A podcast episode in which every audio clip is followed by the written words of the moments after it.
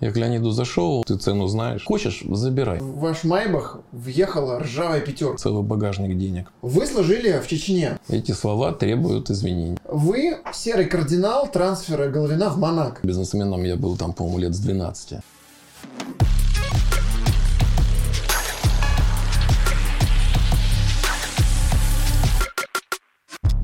Друзья, всем привет! С вами подкаст «Аналитика Глебчика». И сегодня у нас выездной выпуск и первый гость не журналист. Андрей Владимирович Червиченко. Здрасте. Здрасте. Я тут устроил опрос среди болельщиков «Спартака». Ага. Червиченко или Федун? Как вы думаете, сколько процентов за вас? Не знаю, 60? Нет. Нет? 66 за Леонида Арнольдовича. Ну, отлично. Я думал, вы назовете меньше. И что Почему? за вас гораздо меньше. Я назвал тебе, потому что вот из окружения, с которым я общаюсь, как бы все время слышно, что господи, господи, как же было раньше лучше. И результатов, и всего остального. Вы про 2003 год? Про 2000 2001 А в третьем году что? А в третьем году, да, мы кубок выиграли. Который до сих пор Спартак никак не может завоевать. Ну, то есть вы считаете, э, к вам отношение улучшается в последнее время среди болельщиков Спартака? Ты знаешь, мне это все равно. Улучшается, ухудшается. Я не, не нуждаюсь в их любви и в их там каком-то отношении. Хорошо относятся, ради бога. А, Плохо, но дай бог им здоровья и счастья. Могут повесить портрет и кидать в него дротики. Мне вообще индифферентно. А, С вами не так давно случилась потрясающая история. В вас, в ваш Майбах въехала ржавая пятерка. Красная. Да. Да, было. Как это было? Это было очень смешно. Это было как раз напротив лота Плазы. И она въехала, и Водитель тормозил, как... Почему столкновение произошло? мы вышли, и потом оттуда вышел такой бедолага весь рабочий. Ну, прям видно, что парень рабочий. И все стоят, все снимают, так смешно. Охрана к нему, я говорю, подождите, говорю, остановитесь, говорю, что такое? И я ему говорю, что с тобой случилось? Он говорит, ну, говорит, заснул. Там, типа, после работы, и все. Я говорю, все, говорю, оставьте его в покое, поехали. А вы как, это было на дороге или вы там откуда-то... Ну, выехали? прямо вот где мимо Лотоплаза, Ага. знаешь, где едешь, прям там он... И он да, заснул, не Он затормозил? заснул, да, заснул, что-то приснул, прикимарил и не А затормозил. Сильное Это- повреждение было? Да не, ну слушай, я тебе скажу, что с, с какой бы скоростью эта пятерка не неслась, э, с Майбахом ничего не случится. Он там бедный себе там разбил полмашины, а у нас там, ну, по-моему, бампер поцарапал и все. Вот. Ну, это прям как в анекдоте, это прям см- смешно до ужаса. И чем кончилось в итоге? Да ничем я сказал, отстаньте от парня, пускай это. Ну, рабочий человек, ну что с него брать? От того, что он от усталости заснул, ну зачем? Ну, Он и так бедолага зарабатывает, он там заработал на эту пятерку. Мне что от того, что я с него получу какие-то деньги, я стану богаче? Нет. Людей надо уважать и как бы сопереживать людям. Если была бы какая-нибудь там, э, ну, наглая морда, то, конечно, бы получили все до последних э, трусов бы. А так э, я с уважением отношусь к людям, особенно к простым людям. И особенно, когда видно, что человек работает и пытается заработать там для себя, для семьи, тратя всю свою энергию, все свои силы. Когда-то Никита Баженов осчастливил всех болельщиков «Спартака» и прервал семилетнюю серию без побед над ЦСКА. Теперь есть шанс осчастливить самого Никитоса. Он еще не закончил с футболом, но уже ворвался на YouTube и вместе с комиком Константином Широковым делает шоу «Давай посмотрим». Парни смотрят ролики в духе тех, где Шмурнов бросает кепкой в Андронова и максимально угорают над происходящим. Если вот это просто врезать в, лу- в точно. подборку Дома 2, Точно. вообще никто ничего не заметит. Точно. Очень приятный и ненапряжный контент. Я честно подписан с первого выпуска и очень внимательно слежу за парнями. Вы тоже не отставайте. Переходите по ссылке в описании, подписывайтесь на канал и бейте в колокол. Пусть это будет вашей благодарностью за то, что Баженов в 2008 году спас дерби. Сейчас очень много разговоров о том, что Леонид Федун уже наконец-то должен продать «Спартак». Вы последний человек до Федуна, кто «Спартак» покупал. Давайте вспомним, как это было. Ну, У меня и Егоров по этому поводу все время пытает, и все остальные. И Я скажу, что это такой был нелегкий процесс, но он... А нелегкий Романцев неохотно расставался? На самом деле э, Романцев, э, может быть, по документам был хозяин, но в реальности не он командовал процессом, он командовал процессом только на поле. По бумагам, по всему владел он. Но чтобы договориться с ним, нужно было еще договориться с другими ну, а ему людьми. Перепало? Конечно. Нет, э, да, там все, никто обижен не был, то есть э, со всеми все было э, абсолютно по-доброму, по-хорошему. На то время со всеми все, расчеты были произведены. Никто не остался недоволен. Ну, это сумма, после которой он мог, в принципе, не работать после Спартака и спокойно жить, или, или, или, или все же не, не, не такая? По тем временам, да. По нынешним, ну, так тоже. Слушай, ну это же вопрос такой. Э, ведь когда эти э, расчеты происходили, никто не думал, что для него Спартак, а потом Сатурн станут, э, ну там еще и Динамо, э, последними клубами. Тогда, когда Спартак покупали, это была самая дорогая покупка в вашей жизни? Может быть, она и остается самой дорогой? Ну, наверное, да, в каком-то долгом проекте. Как да. вот решиться на вот такую вот инвестицию масштабную?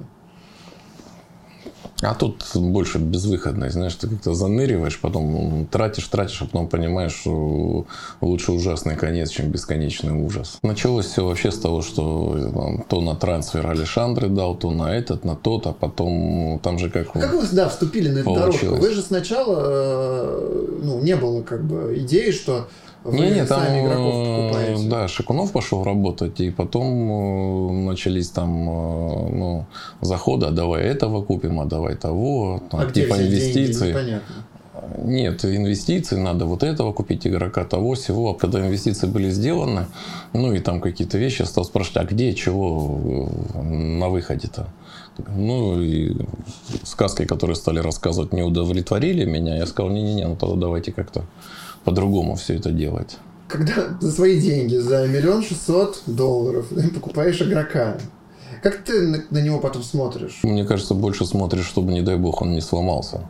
Потому что, ну, он, понимаешь, ты вложил полторашку, а он бежит, и у него раз и кресты ну, порвались. И тут ты понимаешь, что, в принципе, ну, на год-полтора можно вообще забыть обо всем о том, что он будет стоить дороже, куда-то перейдет, а вполне возможно, что он вообще не будет больше играть. Были же такие у нас ситуации. Кресты и все, и до свидания. Потом а, рукожопые врачи вылечат так, что у человека срастается что-то неправильное, и все. Была тогда возможность э, делать такие безрассудные поступки. Ну, делали. А психологически Молодость. не сложно расставаться с такими суммами? Знаешь, смотря сколько у тебя э, свободных ресурсов. Ну вот посмотри, сейчас э, Федун расстается каждый год, я думаю, от 50 и выше. Ну им уже не больно, поэтому он и расстается. То есть вам тогда миллион шестьсот было не больно? Ну да. Сейчас было, было бы больно. Слушай, ну жизнь поменялась, и сложнее стало все зарабатывать, и все стало по-другому. Тогда это страна вся шла на распродажу, и все было ну, вообще деструктивно, и просто нужно было не лениться, и можно было заработать. Сейчас уже вряд ли получились бы 60% каких-то проектов из тех, которые тогда были абсолютно нормальные и рабочие. А хоть на ком-нибудь получилось из игроков заработать прилично? Был какой-то успешный, успешный кейс все же? Что-то даже не задумывался, я не помню, чтобы мы кого-то хорошо продавали. Хорошая распродажа у меня была в Химках. После Химок я там, да, эту, ту команду, которую собрал, прям расторговал как э, очень наш. Э, прям серьезные были прям цифры. А вот в «Спартаке» вспомнить, чуть я даже не помню, чтобы кого-то... В основном, по-моему, спасали то, что можно. Ну, то есть никаких таких... То есть это э, затраты отбить в лучшем случае? Да, да. Или хотя бы как-то сминимизировать э, попадания. Есть история, а, как вы организовывали а, встречу, ну, вернее, прием с Путиным, Спартаком в 2001 что ли, году. Мгм. Вот. А сами на него почему-то не попали. Почему так случилось? Ну, вот те, кто там были, отсекли. Им, наверное, вот, может быть, и этот момент какой-то стал таким э, пограничным, когда я сказал, о, ребят, ну тогда надо как-то нам переформатировать отношения, а то там на награждении с медалями вы сами гоняете, а за деньгами ко мне. Ну, как-то некрасиво получается. Я думаю, что это просто были такие, знаешь, эти маленькие местечковые прокладочки Юры Заварзина, чтобы вот он контролирует э, Романцева, он там всем рулит, и он э, э, вообще этот процесс организовывает. Ну, я, как тебе сказать, не амбициозный, но нет и нет. А вообще сложно организовать такое, такое мероприятие? Как это делается? Ну, это с Сурковым это разговаривали и договаривались, что вот, ну, тем более ВВ тогда только начинал э, как бы свой президентский путь, и поэтому, ну да, Спартак, ВВ, награждение, фотографии, все это укладывалось э, как бы в канву. Футболка с седьмым номером. Да, да, да, да.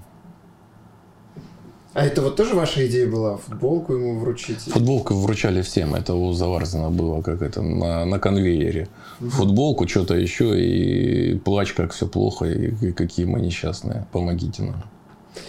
Ну, то есть вы пытались приехать, а вас, вас в списках не оказалось? Как? Почему вы там не оказались? Я не... Нет, я помню, что э, чего-то там пошло, это едем, едем, потом мне, по-моему, шикнул, говорит, слушай, говорит, от тебя там в списках нет, ты не едешь. Я говорю, хорошо, не еду и не еду. Какие проблемы?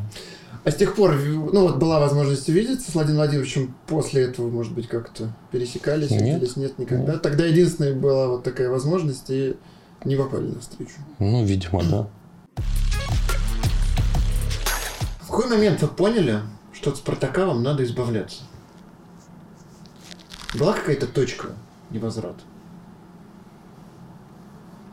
Ну, когда понеслись вот эти э, взлет цен на трансферы, на запросы, на все. А это в третьем году прям вот возросло, что ли, резко? Слушай, ну, во-первых, ЦСКА начал задирать все цены, все Мгм. остальное. Женя начал там деньгами э, перебивать лишние деньги, именно потому что это Спартак, ты кого-то хочешь купить, тебе на три умножают. То есть э, разговариваешь с кем-то по зарплате, тебе ее тоже там объявляют заоблачно. Ну, то есть, что это все такое, э, ну, как тебе сказать, э, необъективно высокое в цене. Мгм. Вот. А потом еще и Леонид пришел, и тоже давай это, давай того. Ну, вот как он, в принципе, сейчас покупает, непонятно кого, непонятно зачем. Подождите, он, Леонид пришел а и говорил вам э, покупать кого-то.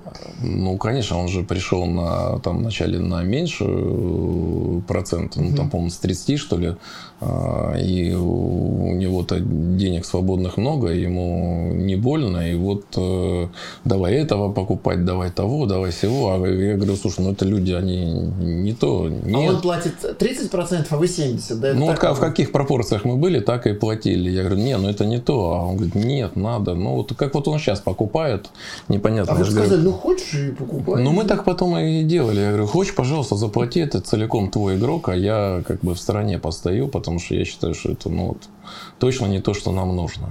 А вы тогда уже, когда он появился, поняли, что это спасение? Да я не собирался спасаться, потому что, ну, помимо него были и другие интересанты. Просто так получилось, что я ему пообещал, хотя у меня там еще было пару человек, которые очень хотели, и прям од- одни интересанты вообще говорили, порви там все эти договоренности, давай мы купим. Ну, я так И- понимаю, вы про Петра Авина говорите И- и- и- я же сказал, интересанты. Вот. А Я говорю, нет, я не могу, я уже пообещал, поэтому я так точно не поступлю. Я говорю, если он откажется или хотя бы даст повод мне так сказать, хорошо, я скажу. Ну, это был. Вот. Я говорю, я так скажу, но вот э, просто так я этого делать не буду. Потому что, я говорю, я пообещал. Я для себя, для меня всегда вот то, что я, мои обещания, я их сдерживаю. И для меня это как-то ну, вот в жизни всегда очень э, обязательно и очень принципиально. То есть Федун был первый в очереди на покупку. Ну, я ему пообещал, да, а он как-то принципе... обозначал это? Вот, э, ну вот он вошел, э, 30 на 70 вы э, владеете. Он предлагает все больше и больше движух, все больше и больше денег вкладывает. Ну, примерно так, да. Он говорит, слушай, я вот еще. Я говорю, ну, хорошо, там, без проблем. Говорю. И он сказал, а будет возможность, э, захочешь продавать, я готов. Я ему сказал, что если я надумаю выйти, я вот э, тебе первому отдам. Ну и через сколько надумали? Да я недолго думал, слушай, я Недолго. за полгода, Месяц, наверное, ну где-то в районе полгода. А вот, ну вот что меня изменилось за эти полгода? Может быть, какие-то... Что, что Желание пропало. Просто было не, как тебе сказать, я понимаю, конечно, это была там заряженная ситуация с этими чемоданом, вокзалом, прочими вещами. И кем был то, заряжен? то есть, ну, видимо, теми, кто хотел купить. Это же, знаешь, есть такой этот черный пиар. Это белый. не те, с кем с вами, с вами договаривались? Интересанты. Нет, это, я думаю, что это как раз главный покупатель и был, чтобы подтолкнуть э, быстрее на продажу. Но говорить о том, что... Подождите, то есть это от Федуна вы хотите сказать, шло вот это? Я не хочу сказать это, ты так предположил. Ну да. И я думаю, что вполне возможно. А, зачем? Вас же даже торопить не надо было, вы и сами были уже готовы. Ну, каждый же хочет побыстрее э, ускорить процесс. Вот. И, в принципе, ну, я получал информацию, что эта тема заряженная, что народ э, исполняет заказ. Но, А честно почему говоря... вы не думаете, что это болельщики искренне от души? Нет, где-то есть, нет, слушай, ну ты же понимаешь, да, что как вот сейчас на Украине говорят, э, нужен Майдан, но любой Майдан, он хорош только тогда, когда он финансируется. Так и здесь искренний посыл, э, посыл болельщиков, их искреннее э, желание что-то поменять или выразить свое недовольство, подогретое еще деньгами, оно как бы усиливает эффект. Вот, когда ты делаешь э, что-то от души, а тем более, если еще при этом э, какие-то у тебя ништячки появляются, ну это вообще великолепно. Вот. А для меня это не была ситуация, где бы я вот э, не видел своей жизни без этого. Для меня не было такого, что я прямо все, завтра э, не будет Спартака, и я вообще буду выйти на Луну и не знать, что делать. Ну вот полгода у вас э, вот этот период, когда вы поняли, что есть кому его продать, и когда продали. А как ваше с ним в это время общение складывалось? Он вас больше, скажем так, пушил, или вы там говорили, ну Да не, мы нормально абсолютно общались, без всяких этих. Просто э, я объясняю, что вот э, эти моменты, когда, как тебе сказать, это человек бизнеса, который применяет э, к футбольному клубу абсолютные такие бизнес-формулы, которые вот в футболе не работают. Там м, особая э, как бы, ситуация, которая к ней неприменима, а абсолютно такие Это алгоритмы. про себя сейчас? Нет, я правильно. Абсолютные алгоритмы там бизнес-структуры. И вот э, опять же, ты видишь, там выскакивают всякие, они там таблички чертят, какие-то стратегии чертят. Это же все вот эта отрыжка вот этих больших э, бизнес-структур, А где... Почему это все не работает? Ну, потому что очень много субъективного и очень много вещей, которые надо на ходу принимать решения. Футбольная ситуация, ну, слушай, там мяч на поле, он попал кому-то в жопу, а кому-то попал э, в ногу и залетел. У тебя э, полетел защитник, э, получил красную и вылетел. И постоянно вот эти вот вещи, где, ну, как вот бизнес-процессы могут работать над тем, что, то есть там, где происходят на поле какие-то вещи. Как вот тебе всякие таблички и нарисованные бизнес-схемы э, будут работать, когда у тебя 10 человек получило травму. Ну, вот у нас там, я помню, получили там Парфенов, Кофтун, там все эта защита вся э, провалилась, а у них таблички разрисованные. И что, и где? Ну, то есть футбольный клуб это немножко другое. А нужно это- ручное управление а кто постоянно. таблички рисовал? Да я не помню, слушай, ну там ну, они зашли прям вот этой своей этой Ну, а структурой. виду люди Федуна, да? Да, да, да, да, да, да, да, да, да. И там началось вот это. Это так, это сяк, мы тут видим это. Ну, то есть, как бы некий структурный подход, он изначально Да. планировался. Ну, видимо, да, но вот что-то он планируется до сих пор, только как-то успехов он не приносит. Как, в принципе, и тогда он не приносил, и я пытался об этом говорить, что, слушай, ну здесь... А вы предупреждали, да? Я все время говорил, слушай, говорю, здесь так это не работает, это немножко другая вся ситуация. Здесь очень много в ручном режиме и очень много такого субъективного и очень много того, что надо прям на коленках э, решать. о продаже, когда пожали руки и что все продаем. Это как было? Что там была какая-то натянутая ситуация, я не помню. И я к Леониду зашел, он говорит, слушай, давай, говорит, это, закончим эту тему. Я говорю, давай. Я говорю, вот, я говорю, ты цену знаешь? Если ты согласен, пожалуйста. А вы ему ее еще полгода назад объявили? Ну, примерно мы понимали, о чем речь, да, и там что-то там какое-то было такое, ну, не обострение, а как-то что-то там кипело месяц, и потом э, я, я ему тогда... Не поладили по, по какому-то Не-не-не, ну как-то там что-то вот обострялось, он говорит, я вот это хочу, я говорю, нет, я говорю, это неправильно, он говорит, нет, вот так должно быть, там, то есть у него уже тогда, по-моему, было больше, э, чем половина, и как бы, ну, мне вообще зачем опираться, и ну, так немножечко было накалено, а потом сели, он говорит, я говорю, слушай, говорю, от того, что эти будут орать бабуины, от того, что будет еще что-то, говорю, нет, не будет меньше. Я говорю, вот это я тебе сказал, говорю, хочешь, забирай. Нет, ну нет и нет. Он говорит, хочу. Я говорю, все. Я говорю, разошлись. И все. А, почувствовали облегчение, радость, отмечали как-то продажу Спартака? Единственное, что облегчение, да, не надо постоянно думать э, о том, что надо эти деньги на зарплаты, на трансфер, на то, на все. Это, конечно, больше всего, наверное, семья почувствовала облегчение потому что в их планах точно не входило, что папа будет столько денег отдавать. Что, а для них это было чувствительно? Ну, под конец уже было неприятно. А в чем? Ну, то есть, какую-то машину могли не купить или, или как? Ну, не то, что не купить, слушай, но все э, женщины, все думают о том, что будет дальше. А тогда э, все-таки нам там было по 30 лет, по 30 с лишним. И вот всадить в «Спартак», а тем более мне все время дома говорят, для кого? Для вот этих, которые вот это орут, ты зачем вообще это делаешь? И, в принципе, логически садясь сам с собой, думая, я понял, что это да, на самом деле, э, я помню, что несколько раз говорил, самое ужасное, на мой взгляд, это после чемпионства следующий день, когда ты садишься и думаешь, это же все по новой и нахрена. Вот, поэтому... А вы на «Спартак» тратили свободные деньги? Ну, которые... Ну, давай ты еще мне этим финансовым нет, инспектором я... устройся. Нет, я имею в виду, а, то есть существенно так вот этот вот казна опустошилась, когда... Ну да, она опустошалась постоянно, потому типа наполовину что... или, или как? Ну, какая разница, насколько. Опустошалась. Нет, потом все вернулось, как вы рассказывали, и с плюсом. А вот момент перед продажей... Ну, уже было неприятно. Уже было так, знаешь, если вначале это все легко и так с удовольствием, то дальше прямо тяжело и со скрипом. Не считаете ошибкой, что именно Федуну продали, хотя было еще два варианта, или Э, меня это, меня это вообще никак не должно беспокоить.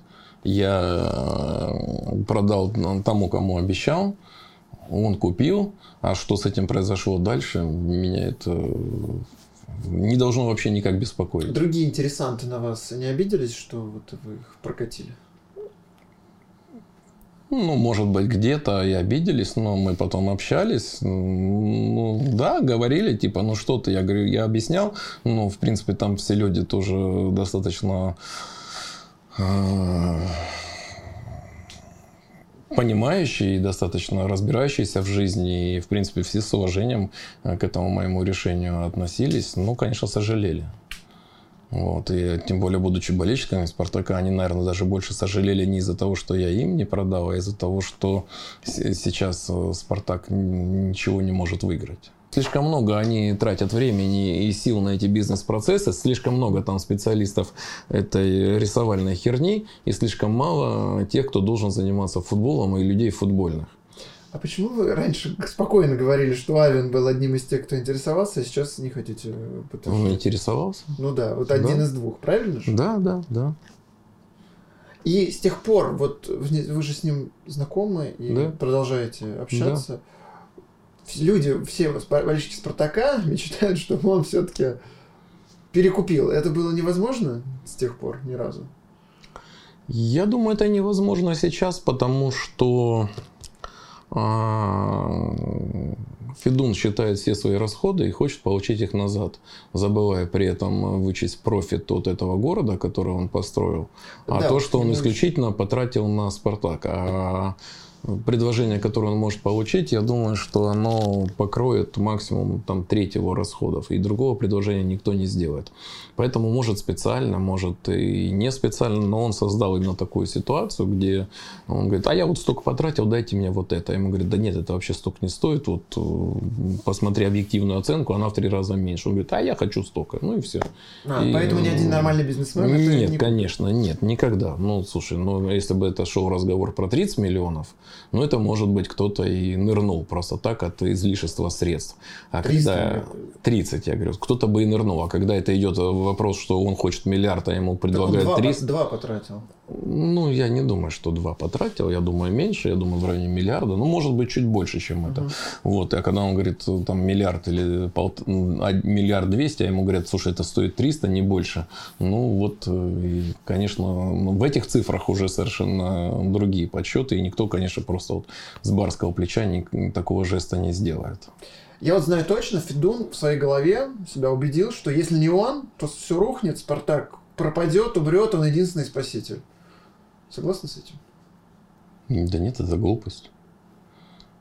Я думаю, что если брать, э, то есть если брать адекватную цену Спартака, нынешнюю, а я считаю, что она там не больше 300 миллионов, причем со стадионом. В смысле со стадионом? Ну, потому что Стадион, сама да, команда больше что- 150 не стоит.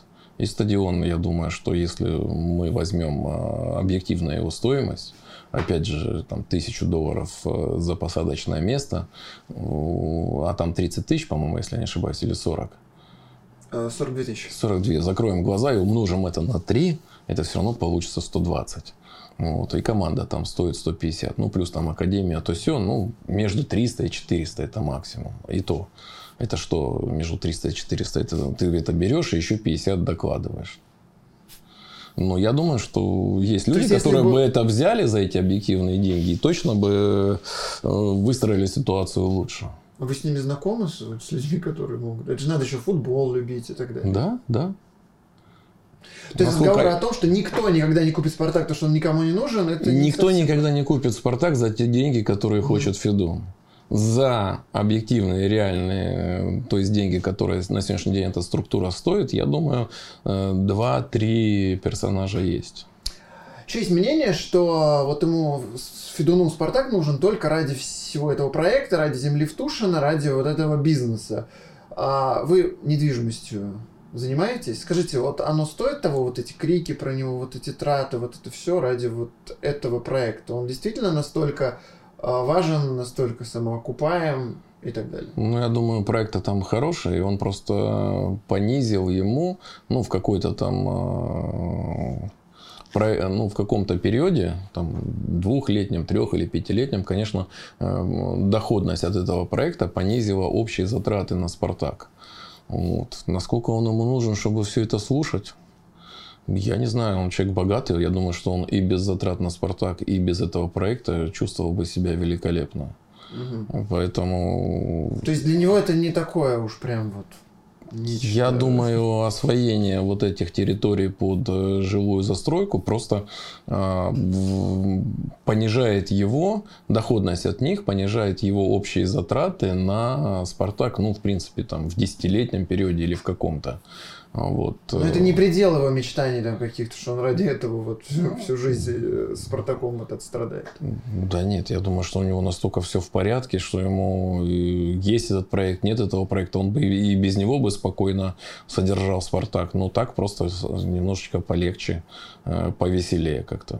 Владение Спартаком, оно дает еще какие-то, может быть, большие возможности в бизнесе, в политике, что вот есть вот у тебя ну, такая ты команда. можешь общаться э, с кем-то, например, если тебе в каким-то, ну, по каким-то вопросам нужен, опять же, тот же министр иностранных Мгм. дел. Он же болельщик, там еще какие-то есть ряд людей, я знаю, очень высокопоставленных, которые болеют. Если тебе для твоих каких-то бизнес-проектов нужно с ними общение, ну, конечно, да. Ну, вопрос другой, что, в принципе, те, кто могут себе позволить купить «Спартак», они и так с этими людьми общаются и без «Спартака». Поэтому «Спартак» как инструмент здесь совершенно не нужен. Те, кто могут в состоянии заплатить и 300, там, и 500 миллионов, у них и так есть со всеми людьми Контакты. высшего ранга контакты и общение. То есть Спартаком Поэтому они «Спартак» для этого, дополнительно. да, для этого абсолютно никому не нужен. Вы серый кардинал трансфера Головина в Монако. О, как. Да, я так понимаю. Во как. Можете объяснить свою роль в этом процессе? Никакой вообще. Ну как никакой? Вы в нем участвовали, я это точно знаю. Надежных людей. Ну, мы ездили, разговаривали там. Потом, э, когда Саня переехал туда, помогали и до сих пор помогаем ему. Переезд человека вообще в другую страну, особенно если ты не владеешь языком или чем-то, это всегда такой некий стресс. Стресс для сознания, стресс вообще для человека. И если у тебя, тебе никто не помогает, тебе тяжело. Э, По себе знаю, что когда кто-то есть рядом и какие-то вещи элементарно объясняет, ну, гораздо проще освоиться. А чтобы человек, например, тоже футболист заиграл, он не должен думать о том, э, где э, найти этого черта, который тебе придет, интернет поставит, как там какие-то вещи оплатить и все остальное, где купить поесть и как вообще правильнее. И когда есть кто-то, кто тебе в этом помогает, но я считаю, что прям тогда можно сосредоточиться именно на своей э, непосредственной работе. Вот, поэтому То есть ваша роль а, пом- была помочь Она ему больше обус- дружеская, да, да, да, помочь. И сейчас какие-то вопросы, какие возникают там у Сани, А вы с помог- его помогать ему ну, решать. представителями как бы дружите, да? Поэтому так получилось. Ну, да, да, да. У нас группа единомышленников, друзей. К вам обратились как бы за... Да никак не, никто не обращался. Я узнал, что Саня едет, я говорю, все хорошо, говорю. То есть, То есть ну, вы пере- в нашей компании обращаться никто, ну, как-то не надо, потому что и так все друг другу помогают без всяких обращений. А, а как так получилось, что ему никто не объяснил, что зарплату будут платить не сразу на карту, а чеками, и он их чуть ли не выбрасывал, правильно? Ну, вопрос в том, что везде, я говорю, своя специфика, потому что, ну, опять же, в той же Франции, например, вот ты не можешь прийти и рассчитаться э, картой за медицинские услуги. Ты должен либо наличные отдать, либо им чек дать. Вот ты ничего не понимаешь, приходишь, говоришь, у меня что-то болит. Тебе сделали, говорят, как будете рассчитываться? А ты карту достаешь, а у тебя ничего нет. Они говорят, не говорю, ну про часы-то там вообще можно забыть, у них э, такого нет, они все равно еще э, по части расчетов и технологий на пещерном уровне находятся. Вот, поэтому там до сих пор чековая система, там во многих э, местах надо платить чеками. А вам позвонили и сказали, что Саша жалуется, что зарплату в Монако не платит? Или, как, как вы об этом узнали? Ну, он Игорю, моему вот этому директору, позвонил, говорит, Игорь, что-то, говорит, я это месяц, говорит, а уже не зарплаты, ничего, говорит, можешь позвонить, спросить, он же не разговаривает на французском. И говорит, сейчас я позвоню в клуб, там э, специальные там женщины, говорит, узнаю. Ну, набрал, она говорит, да нет, говорит, ну мы все ему отдали, он просто, говорит, видимо, не понял. Но это на самом деле сложно понять, если ты Ну, не как- живешь там. Как, ну, игрок такого уровня, трансфер, 30 миллионов евро, и ему не объясняют, как ему зарплату получить. Это очень странно. Ну, никто там не может подумать, что человек этого не знает, потому что им кажется, что все там в основном играют французы, и что все, всем это понятно. Ты же пойми, что в каждом вот э, обществе все, им кажется, что все живут по этим законам. А, Вот во Франции э, все считают, что система чеков это нормально, а для нас она абсолютно дикая. Мы вообще не понимаем, как эта э, система чеков устроена. Понимаешь? Ну, Какая ну, ваша реакция так. была, когда узнали вообще про это? Да никакая, я похихикал, говорю, ты ему скажи, говорю, чтобы он вообще посмотрел, что он там, куда выбросил, говорю, чтобы ничего А если лишнего не выбросил, то потом и не вернешь или, или нет? Или все-таки есть пути отступления? Ну нет, конечно, все равно все получил, потому что ты, в принципе, там как эта схема работает, ты берешь этот чек, ты его несешь в банк, ты на нем расписываешься, и банк на основании этого чека запрас- запрашивает эту сумму уже у клуба. То есть уборщица не могла пойти за Головина зарплату получить? Нет, конечно, он же выписан на его имя. То есть никуда ничего не денется. Ну, понимаешь, это как бы такой инструмент, на основании которого ты просто э, его сдаешь в банк, и там уже идет дальше внутрибанковская эта транзакция. Ну, то есть вы вот именно трансфером Головина не занимались, просто вы какие-то...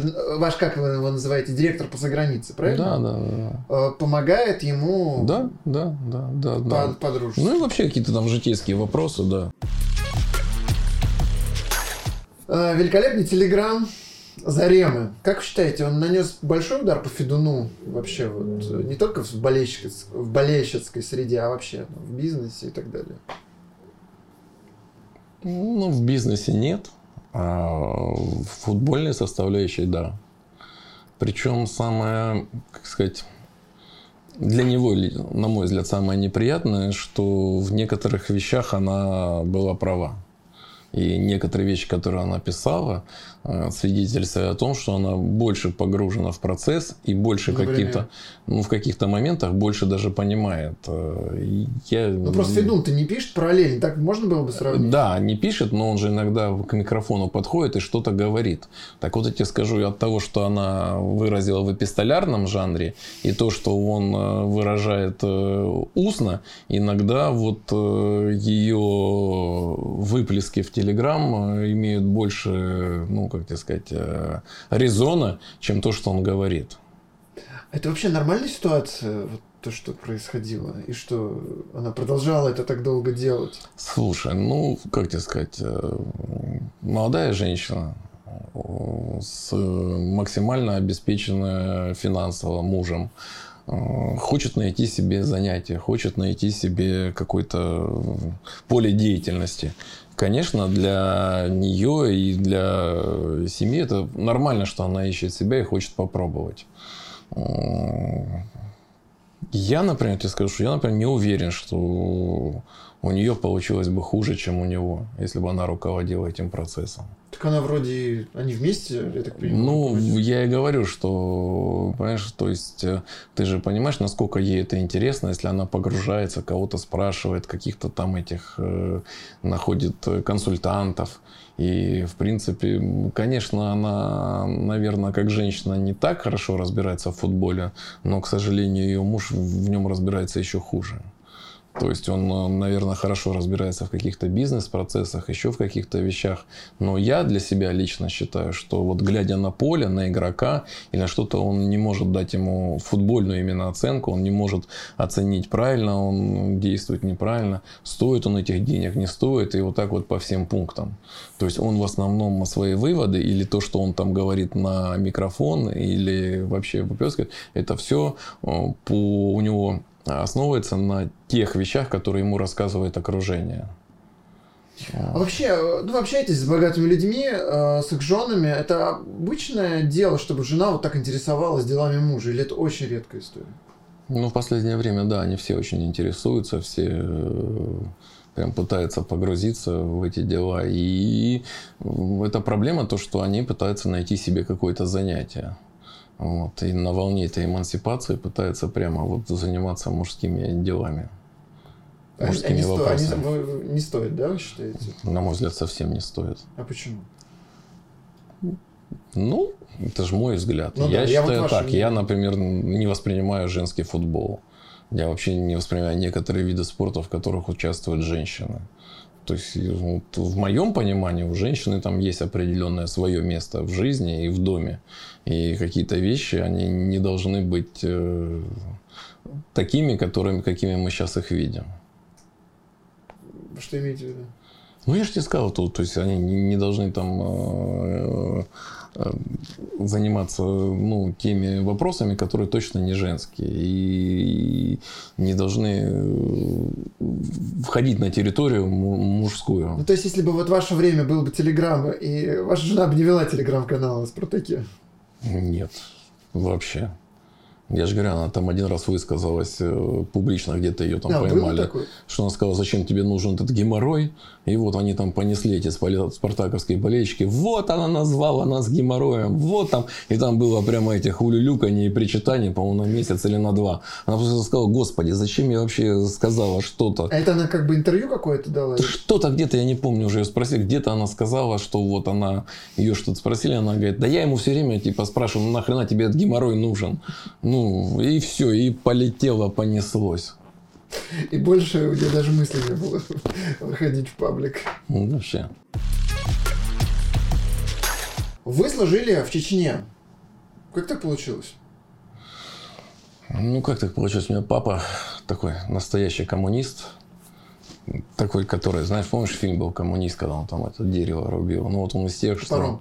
Да, да, да, да, да. Из тех, э, что никаких поблажек, никаких э, вообще вещей. И Э, я попал в то ужасное время, когда прям забирали из университета, и надо было идти в армию. То есть какой-то умный додумался, что студент должен не доучиться, а прервать учебу и идти служить. То есть не было отсрочки тогда? Ну, нет. И вот я со второго курса этого Ростовского университета пошел служить. Ну, типа сдали сессию и служить? Да.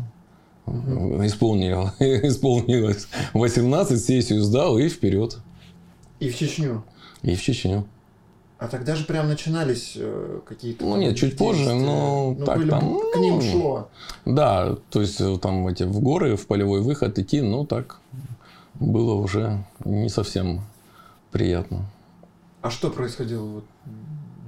Нет, ничего не происходило, но, в принципе, такая была тревожная, напряженная уже такая обстановка. Но надо сказать, что тогда еще ничего особенного не было, и все равно вот э, в отличие от многих, я как бы хорошо абсолютно отношусь к жителям Кавказа. У меня много друзей оттуда, и в принципе когда ты, например, там где-то находился или в Грозном э, шел на рынок, просто там все пытались тебя, солдата, угостить, что-то дать, ну, как-то нормально относились. Ну, и там, и когда ты в горы э, ходил тоже, там, водички, того Подождите, а местное население было вот нормально к вам настроено тогда? Тогда более-менее, но тогда еще не было прям это, ну, это вот прям все вот погранично мы, я это закончил служить. 86-й, 87-й? 87 85 87 закончил начали служить, и потом все вот уже пошло-поехало Дудаев и все вот эти Ну, а зацепили все-таки что-то, может быть, ну, не знаю. Не, ну у нас было несколько раз нам там эти выдавали эти сферы, которые одевать там эти щиты, все эти вещи так держали.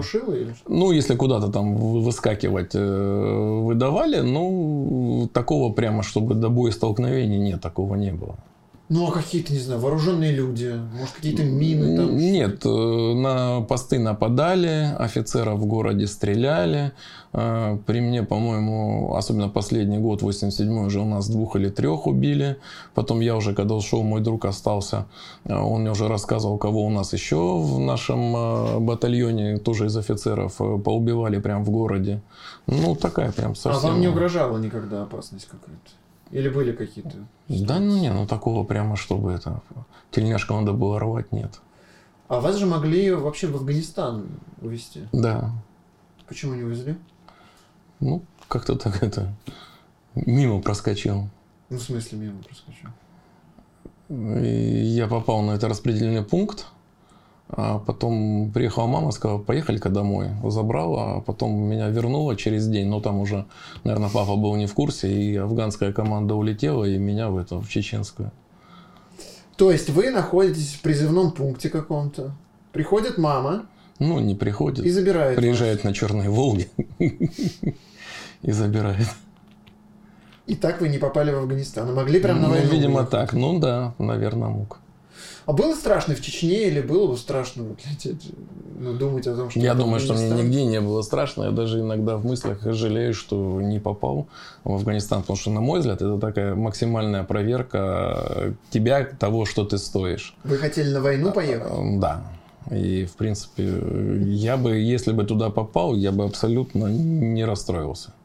Я считаю, что это максимальная проверка вообще мужчины на то, э, какой он вот э, внутри. Страшно, не страшно. Это вы к этому пришли с годами или тогда так же думали? Ну, я так думал, наверное, уже с, того времени. Вам вернулись? У нас были просто, у нас, э, нет, у нас там в Грозном, где я был, у нас готовили в основном еще этих, ну, как это сказать, рейнджеров. У нас почти каждые полгода создавалась команда, которая увозили потом в Анголу, в Мозамбик, в африканские страны, во все. И я на эту хрень два раза подписывался, один раз чуть не улетел, и тут уже папа вмешался, и меня прям с самолета сняли, когда вот этими у нас такими э, наемниками должны были лететь в Африку. То есть я пытался все время сорваться, но... А там тоже война какая-то в Мозамбике тогда была? Ну, конечно, наши специалисты специалисты ездили везде вместе с кубинскими. И я пытался максимально сорваться, но прямо меня два раза оцепили, а потом наложили прям запрет на все мои эти телодвижения. Папа уже тогда в ЦК работал, и там через начальника политотдела дивизии на мне поставили крест. А так я все время хотел именно поучаствовать в какой-то такой в каких-то вот этих военных операциях.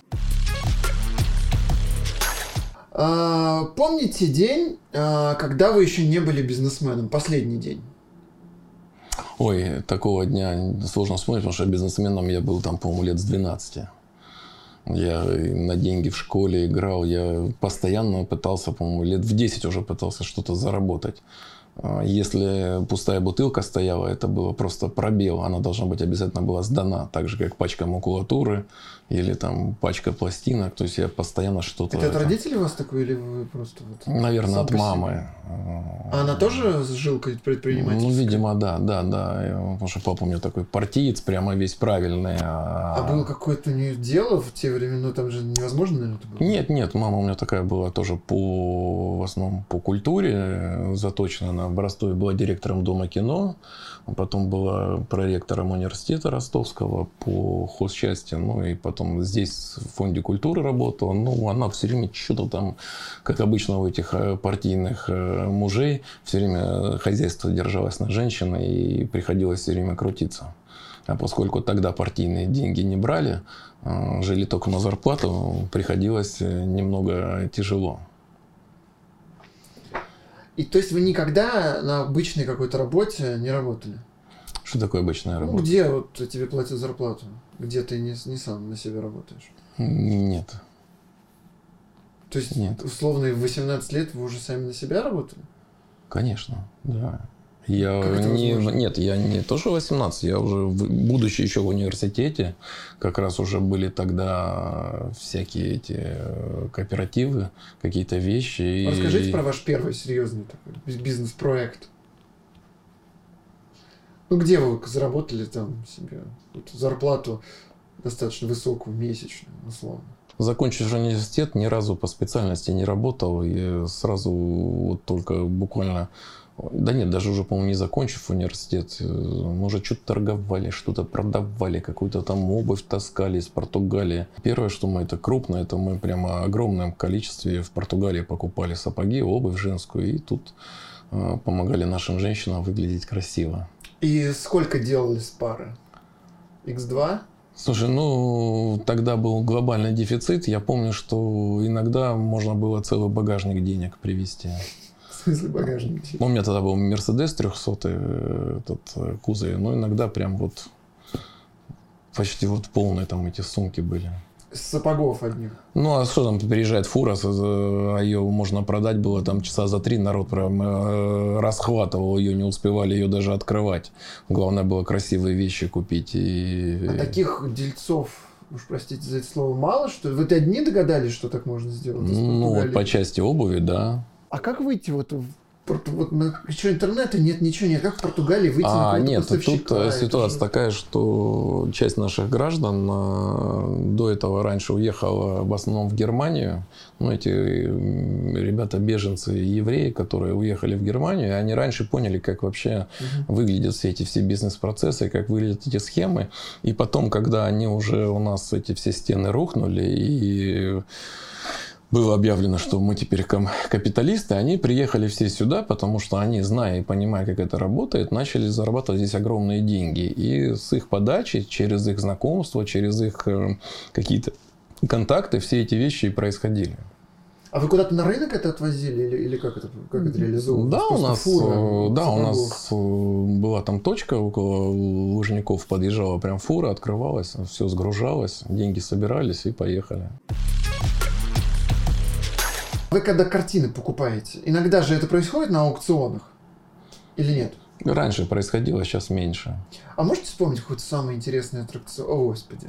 Самый э, интересный аукцион, необычный, когда там реально торги идут. Это так бывает? Или... Это было раньше все время, сейчас просто э, покупка антиквариата пикирует, и, в принципе, Ну, это надо быть в теме, чтобы понимать, что происходит. Но сейчас это не очень актуально. Сейчас остались только такие прямо отмороженные коллекционеры. А все эти вещи происходили, когда а, антиквариат покупали все, кому не лень. И покупка антиквариата считалась такой серьезной... Это в каком году было? Ну, это было до кризиса восьмого года когда это считалось такой серьезным инвестиционным вложением. Я помню, даже в Лондоне а, создавались целые отделы в банках инвестиционные. Я помню, как мне там а, одни ребята пытались рассказывать, как надо вкладываться в русское искусство. Я прям послушал, посмеялся. А это как в кино показывают? Вот э, молоток, стучат. Да, да, да, да. Можете да. какой-то вспомнить один аукцион? Да я не могу Когда вспомнить, потому что, слушай, что ну вот ты завтракаешь по утрам? Да. Ты можешь вспомнить свой завтрак какой? Ну, какой-то могу, ну, который был яркий. Вот я говорю, ну, слушай, здесь то же самое. Но их настолько было много, настолько прям... Ну, может, какая-то картина, цена. Вот пирамиды вы как покупали Айвазовского? А, это мой друг полетел вместо меня в Швейцарию для меня их покупать. Я их сам не бил. Мне просто... Ну а где сами били? Можете вспомнить? Ну могу, но слушай, я носился везде, э, по всем э, странам мира. Ну я вот один раз в Нью-Йорке помню большого такого слона Фаберже Нефритового купил. И он чуть выставлялся там 150 200 тысяч долларов. И было много интересантов, и все так, и вот он начинает там, и идет там 150, там 160. Я так встал, говорю, 500. И такая тишина, и все так тихо, тихо, тихо. И я его купил, а потом сижу, думаю, нахрена я Нахрена я крикнул 500, вдруг бы за 400 досталось. Слушайте, а вот все вот эти предметы антикварные, которые у вас хранятся, они же какие-то, что-то теряет стоимость, что-то растет. Как вы за этим следите? Ну, сейчас много теряет стоимости, но, слушай, это такое, это всегда цикличная вещь, оно теряет стоимости, потом всегда поднимается. Ну, да, ну, по крайней мере, я всегда к этому отношусь так, что это лучше, чем деньги, потому что деньги обесцениваются постоянно, а, потому что, ну, там 100 тысяч долларов э, в начале 2000-х и 100 тысяч долларов сейчас это абсолютно разные вещи. За 100 тысяч долларов ты мог э, в начале 2000-х купить 600-й Мерседес, а сейчас ты какую-нибудь там эту сраную Kia купишь э, непонятную какую-то. Не за 100 тысяч. Ну, можно. Ну, я просто говорю, ну, не то ну, точно. Если вы как на том аукционе, можно и Kia купить. Да, нет, я имею в виду, что ну, сейчас ты не купишь этот люксовый S-класс Мерседес мерседесовский за 100 тысяч. То есть деньги обесценивались почти в два раза. А эти вещи... Слон соответствует еще? Вот... Э? Ну, слушай, тут же вопрос в том, что этих слонов там было 2, 3, 4, 5, там, не больше 10. А, то есть это прям важный человек в этом мире получается, что ну, владеете конечно, это же, ну, все-таки Фаберже это не э, сувениры на ну, Красной площади. Вот, поэтому какой-то большой такой, там еще такой кусок нефрита надо найти, еще глаза бриллиантовые, ну то есть все как надо. Скажите, чем закончилась история с Дмитрием Сычевым и его цитаты про вас, про биту?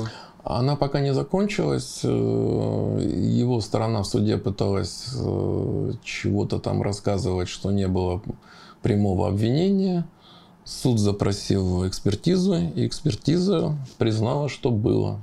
Вот сейчас будет судебное заседание новое, в котором, видимо, ему придется может извиняться, может еще что-то делать, я не знаю. А что, что все идет своим чередом. Ну, попросили экспертизу, получили. А у вас экспертизу. требования те же, та же сумма, и вы ее на благотворительность отдаете?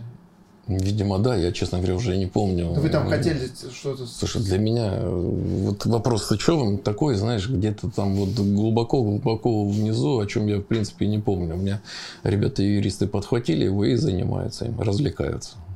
Ну, когда-то это прям гремело и было ярко, и что-то сейчас Ну, гремело не с моей стороны. Это почему-то журналистам ну, настолько близки, интересно. Вы близки к победе, да, в этой истории? Зарекаться нельзя, но пока что судья имеет на руках экспертизу, где, которую он сам назначил, где черным по белому написано, что да, эти слова требуют извинений. Друзья, будем мы прощаться. Спасибо вам что посмотрели. Подписывайтесь на канал, ставьте лайки, пишите комментарии, проявляйте любую активность. Это были Глеб Чернявский и Андрей Червиченко. Всем пока-пока. Пока. -пока. пока.